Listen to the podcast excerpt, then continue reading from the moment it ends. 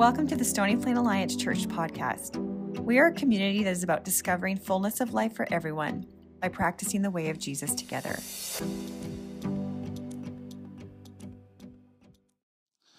Our reading this morning comes from Mark chapter 9, starting in verse 2. After six days, Jesus took Peter, James, and John with him and led them up a higher mountain where they were all alone. There he was transfigured before them. His clothes became dazzling white, whiter than anyone in the world could bleach them. And there appeared before them Elijah and Moses, who were talking with Jesus. Peter said to Jesus, Rabbi, it is good for us to be here. Let us put up three shelters one for you, one for Moses, and one for Elijah. He did not know what to say, they were so frightened. And then a cloud appeared and covered them. And a voice came from the cloud This is my son, whom I love. Listen to him. Suddenly, when they looked around, they no longer saw anyone with them except Jesus. As they were coming down from the mountain, Jesus gave them the orders not to tell anyone what they'd seen until the Son of Man had risen from the dead. They kept that matter to themselves, discussing what rising from the dead meant. And they asked him, why did the, or they asked him, why did the teachers of the law say that Elijah must come first? And Jesus replied, To be sure, Elijah does come first and restores all things. Why then is written, the Son of Man must suffer much and be rejected? But I tell you, Elijah has come, and they have done to him everything they wished, just as it was written about him. The word of the Lord. Thanks be to God. Thanks, Matt. Good morning, everyone. Great to be with you this morning, and for those joining us online, welcome to you as well. Uh, my name is Wade, and I've just been helping out around here the last few months, and good to be back with you this weekend looking into the text uh, that Matt just read for us. We've been walking together through this Gospel of Mark, passage by passage, week by week, which has been so good. But if you were to sit down and read the whole book in one sitting, you would find, it wouldn't take that long, you really could do it, I'd encourage you to do it, but you would find this story, this story known as the Transfiguration, right at the pinnacle of the narrative. It's like it's been building to this moment, and after this, fairly quickly, Jesus starts making his way to Jerusalem to face the suffering, the crucifixion, and the resurrection that will come. But right at this moment, in Mark 9, there's this build up to this moment. So, both actually and figuratively, you know, they go up a mountain on this. It's like reaching the pinnacle of the moment of Mark where the real questions of the book get answered. And this story that was just read for us is the clearest answer to a question that keeps getting posed right from when we entered into the Gospel of Mark when we began this series. And the question is who really is this Jesus? I mean, we kind of encounter him, we see him. I mean, who really is he? Who is it that the wind and the waves obey him?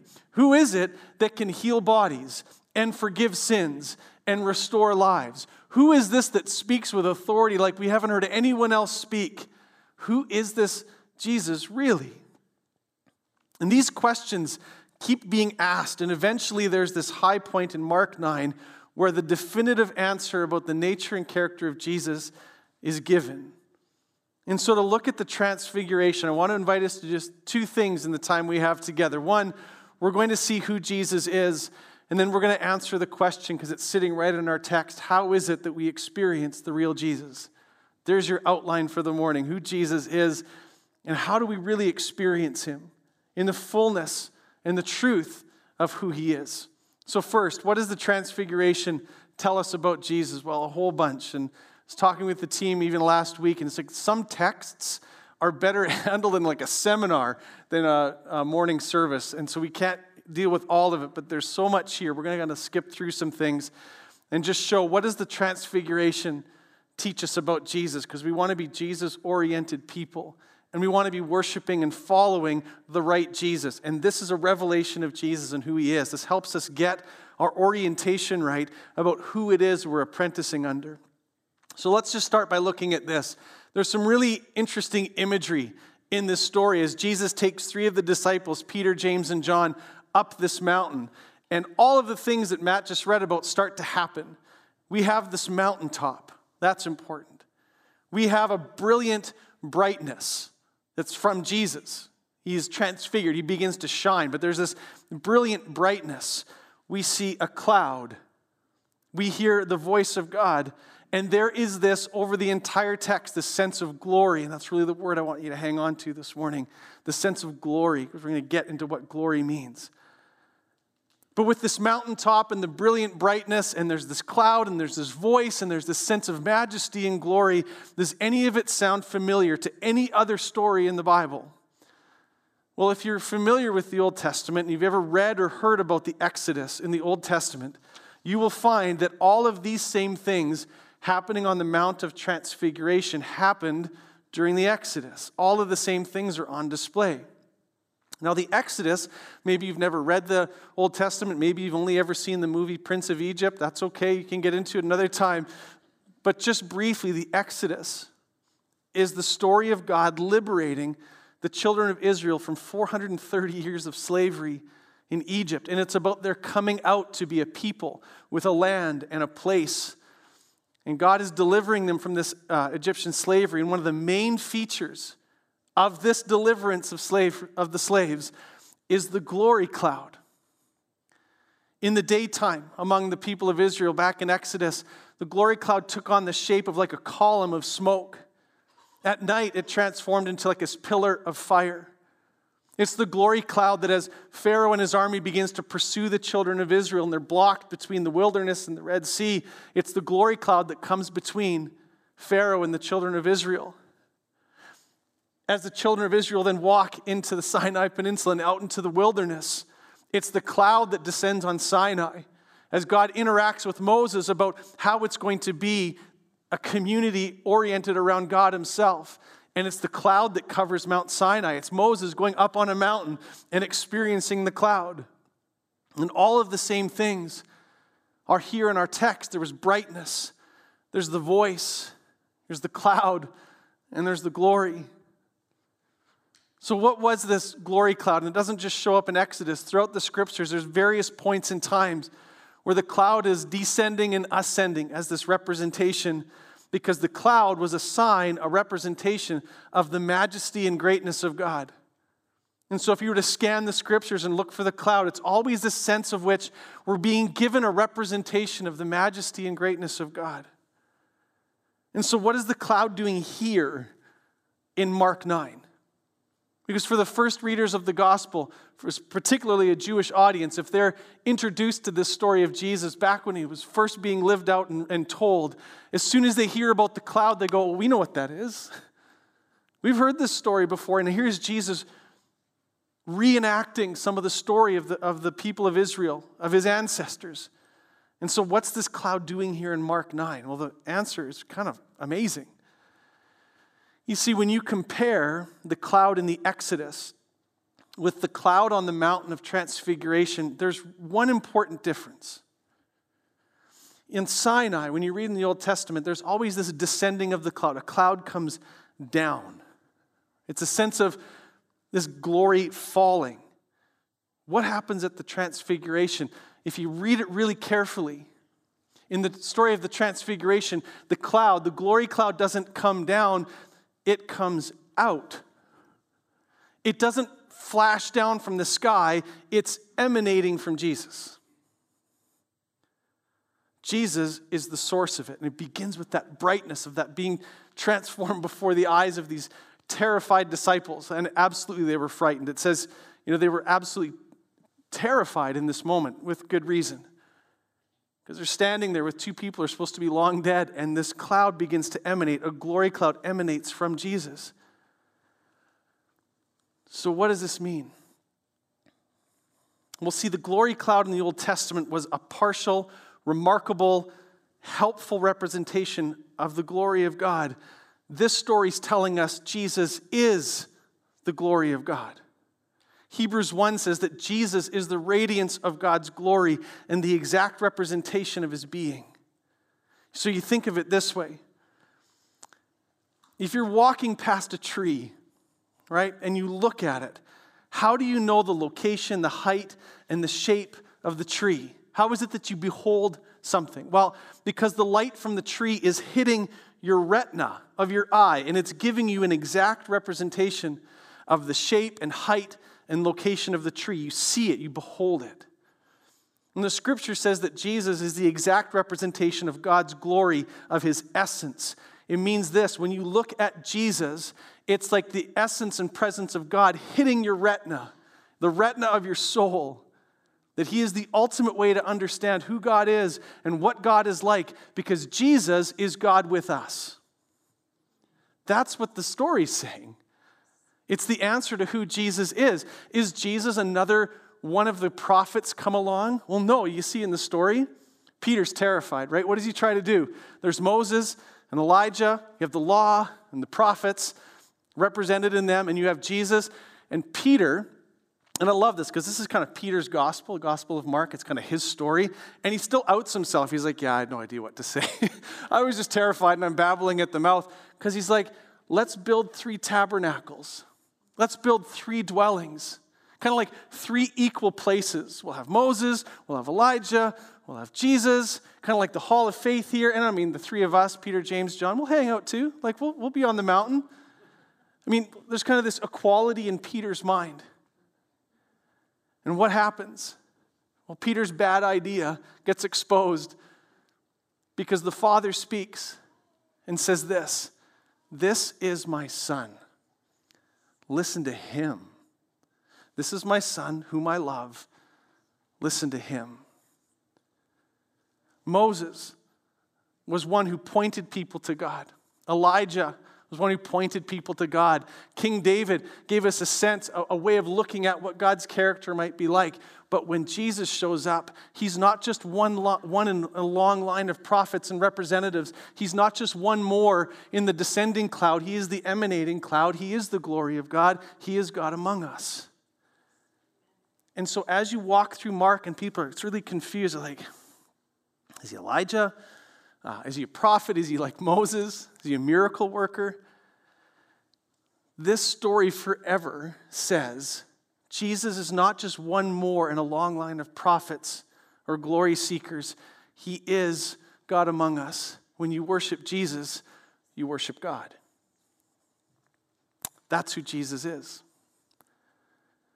And our life as a church, our life as apprentices, is rooted in the truth that Jesus is not just one more in a long line of, but is the utterly unique God among us, worthy of all worship and praise, Son of God. That's how the question gets answered in Mark with this walk up the mountain. So, that's who he is. That's the truth of his nature and identity. So, how do you experience this Jesus?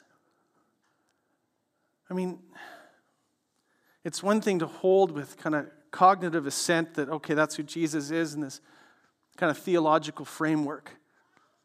But like me, are you ever just hungry for more of an experience of the real Jesus? Well, here's what the scriptures tell us here in, in Mark 9. We're told to experience the glory of Jesus personally. And I'm going to give you two things how to experience the glory of Jesus personally, and then experiencing the glory of Jesus in our identity. So, what do I mean, experiencing the glory of Jesus personally? Well, at the very beginning of the passage, verse 1 says that after six days, Jesus takes Peter, James, and John up the mountain. And that's significant because Mark is telling us you have to understand what kind of preceded in the week before the walk up the mountain and what just happened right before this. Well, what just happened is Jesus has said to Peter, uh, Who do you say that I am? Remember that text? There's this conversation, and Peter says, Well, you know who everybody else says you are. Everybody else says you're like Elijah, you're like a great prophet. And Jesus dials in. He says, Okay, but who do you say I am? And Peter said, You're the Christ. You're not just another prophet. You're not just like Elijah. You are the one. You are the Messiah. And Jesus says, Right, absolutely. So then, what's the transfiguration about? Notice this Peter just confessed, You are the unique and most amazing, wonderful Son of God, utterly. And yet here he is, six days later, trying to build a tabernacle of equality with Jesus, Moses, and Elijah. Here's what's interesting, very interesting. Peter has come to know something intellectually that he has yet to know experientially. It's like he gave the right answer on the quiz. He got an A on the Doctrine of Christ quiz. He gave the right answer, but it's not enough. See, something has to happen so that what he knows intellectually, he comes to know in the depth of his being and in of his soul. So let me play true or false with you. You don't have to answer out loud. And for those online, you can say out loud things if you want. Um, here's true or false. And just kind of answer this with me. The Lord of the universe thought it was worth his while. He was so compelled by love to come into the world and endure infinite agony and loss to have a relationship with us. True or false? It's true just in case someone's about to yell false. Don't want to embarrass anyone. It's true, it's what he did. Next, because of what Jesus Christ has done, God himself thinks of you as an incredible treasure. True or false? True. And we say, well, true. So then, so why does criticism bother us? Why do we get so anxious? Why do we worry so much? Why are we addicted to perfectionism? Why do we always feel like we need to prove things to others? Why do we get so defensive and irritable? Why are we so often harsh with other people? You see, we know things intellectually. Yes, this is what God has done, and this is what He says about me, and yet we walk experientially into our lives like it's not true. Because if we knew these things not only intellectually but experientially, none of those things about the harshness and the needing to defend ourselves and the pursuit of perfectionism, none of those things would be true of us. So, what do we need? Well, we don't just need to believe Jesus is the unique Son of God. That is important. What we actually need is we need an experience of glory. And you say, well, what do you mean? Because glory is one of those words, it's a church word. We all throw it around and say it, but really, no one really knows what it means. All the time, if you're saying, well, how would you define glory? A lot of times it's a little confusing. So I want to tell you what it means. Because if there, we need an experience of glory, and you're like, you mean like have a vision? Well, I mean, vision would be helpful if they're coming to you, but it may not be what's going to happen. You see, the word glory, this, if you haven't heard anything else, just hear this. The word glory refers to weight like W E I G H T, weight or significance. The experience of glory is a, is a weighty, it's, a, it's, an experience, it's an experience of significance. And here's what it means to experience glory means that whatever Jesus says becomes more weighty and more significant than what anyone else says. Glory is to prioritize and make preeminent the words, the intentions, of Jesus himself. It's his love becoming more glorious to you than anything else.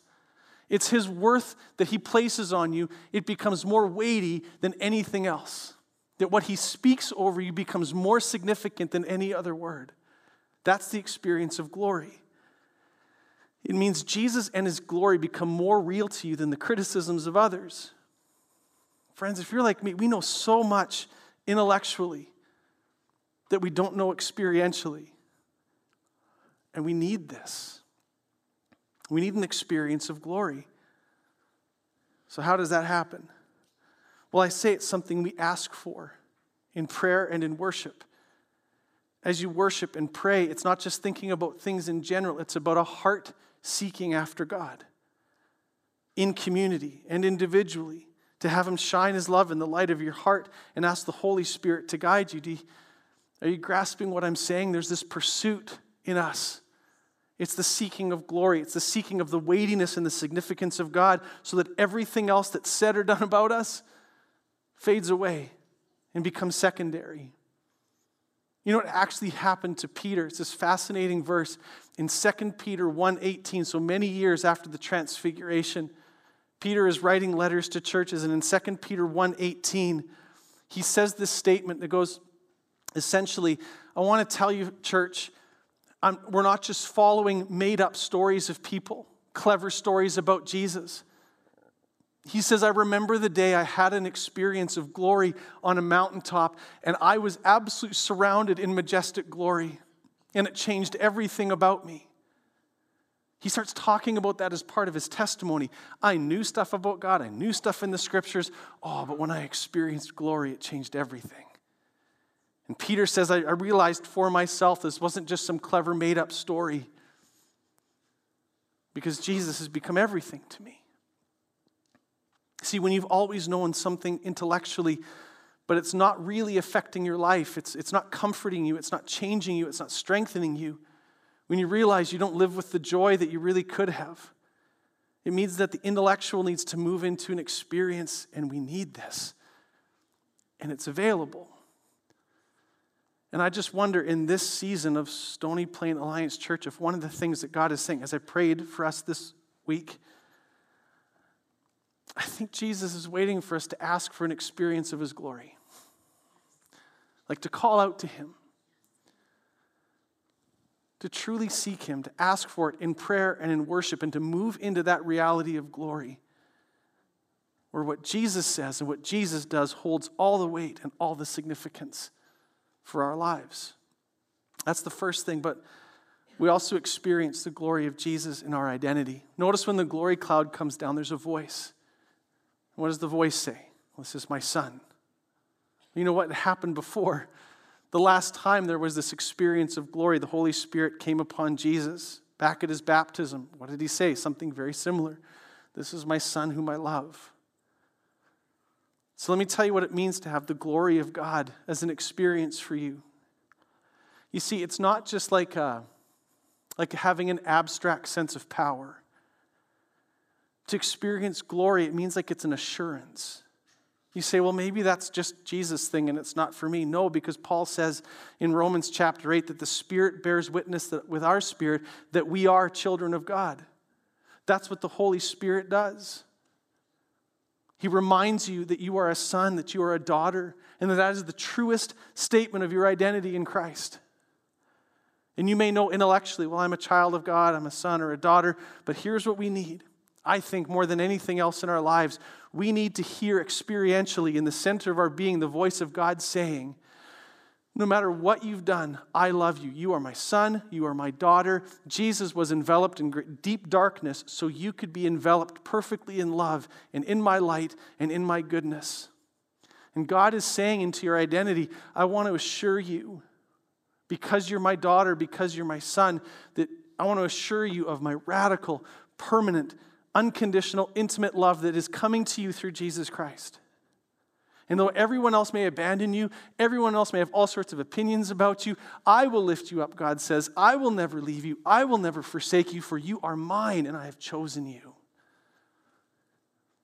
You see, there's all these promises in the Bible, and it has to move beyond something we see with our eyes and begin to take into our souls as the defining truth and motivation for everything we are and everything we do. We need to hear them as an experience of truth. Because when we do choose to live in the truth of our identity, there will be something solid in the center of our lives. Instead of always feeling empty, instead of always feeling the need to prove something, instead of always feeling unsure of ourselves, when we come to grasp as an experiential thing of glory that you are a daughter, that you are a son loved by a perfect father, not the imperfect fathers and mothers here on earth, but the perfect father loving you as a son, daughter, choosing you, adopting you, bringing you into his family. You begin to have something solid in the center of your life. I mean, maybe you're like me. There's a lot of years where we walk through life and everything feels so fragmented. Like life feels like this minefield and we're not sure which step to take. And we walk out into the world, every single one of us, so radically insecure all the time. And we think that somehow by the changing of external circumstances, we can somehow make the inside solid. The truth of the gospel is this there is no other name under heaven by which we can be constantly saved than that of Jesus Christ. He's actually redeeming us into our identity as daughters and sons of God. And what we need more than anything else is an experience of God's glory through Jesus. And this is how the glory of God works it assures you, first and foremost, of who you really are, that you are a son and you are a daughter. This glory comes to you and it says, You are my child in whom I'm well pleased. You know, for years in the church, I've said it, other people talk about it. You know, it's that idea that someday when I die, all I want to hear is the words of Jesus, well done, good and faithful servant. Have we heard that? Said that? I just want to hear that someday, well done, good and faithful servant, after we die. Well, how about this, folks? What about tuning into what Jesus is saying now? You don't have to wait for the affirmation of Jesus that somehow he's standing with arms crossed, waiting for some behavior modification so that someday he might speak a word of proudness and love over you, that he might speak delight over you. What he says in that moment of the well done, good and faithful servant is what he's been saying to you since you chose to follow him, as he's redeeming you with every discipline, with every step of obedience, with every surrender. It's like, this is my daughter. I love her so much. I'm so pleased with you. You don't have to wait to hear the affirming words of the Father someday saying, Well done. How about hearing the word right now that you are my loved son, you are my loved daughter, in you I am so pleased, I am so proud of you. Let me love you more. You can experience my glory. You can begin to grasp who I am and what I have done, and it will lead you into a depth of insight and experience that you never even thought possible. How does that sound? I'm going to call our worship team up, and they're going to lead us in some reflection. But as they come, I want to ask um, you don't have to answer out loud. This is like an answer of the heart and the soul. I just wonder, it really was as I prayed this week, it was like Jesus saying, I want to stir the appetite of Stony Plain Alliance, stir the appetite to ask for an experience of glory. And that doesn't mean we have to like clench our fists and like try really hard and squint our eyes to pray. I think it comes in the moments of I don't know, I don't want to prescribe it too much, but like, what about this for a challenge? What if, like, once a day between now and next Sunday, we just ask Jesus for an experience of his glory personally and in our community and in our identity? Maybe it's when you wake up, maybe you put it in your phone just as a reminder at noon, whatever it is. But what if this group here and those joining us online for the next seven days just said, Jesus, it's not that we need more knowledge. What we need is a deeper experience of glory. We need to hear that we're your daughters, that we're your sons, and that you love us. We need an experience of glory to make solid in us what right now feels fragmented. And so I thought we could start today. And so just before the worship team leads us, I wonder if you'd pray with me. Let's do that. Because I wonder how many of us are ready to ask for this kind of experience of glory, the glory of Jesus personally as a community. And as sons and daughters of God, are you ready to have your appetite stirred for glory? To no longer be satisfied with a status quo apprenticeship, but something that is taking you deeper and deeper and deeper into security and assurance and depth and holiness, experience of glory. And so, over you, uh, Stony Plain Alliance, and with you, I ask, because we need it here, we need it everywhere. Uh, Father, we long for a deeper experience of glory. We want to hear you say that we're your sons and daughters. We want to hear the delight in your voice that you already hold. You say, we're told in Ephesians that we're already seated with you in the heavenly realms. We're in your family. And so I pray in the days to come that even over this week, we're not going to tell you how to answer the prayer, Jesus. You're really good at answering the prayer through experiences, through insights, through conversations. But I pray that in the days to come, as each one who wants to, just even once a day for the next seven days, says, Jesus, show us your glory. Give us an experience of glory and take all the stuff that we know in our heads and make it experientially true in our hearts and souls that the testimony of faith coming out of this church in the days to come would be a testimony of glory, of the experiencing of the real Jesus, of God with us.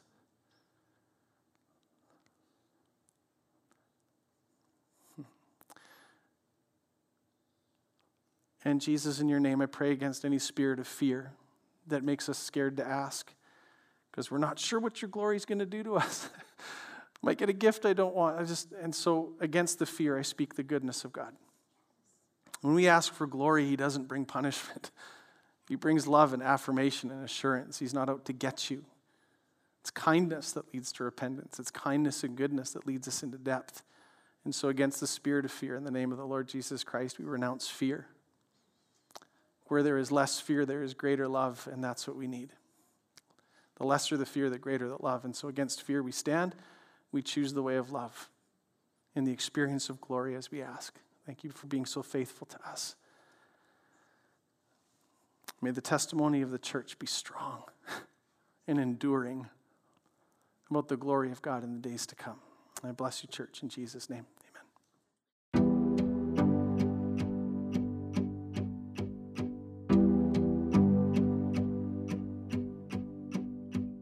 Thank you for tuning into our podcast today. To discover more about Stony Plain Alliance Church and its ministries, visit our website at spaconline.com. Grace and peace.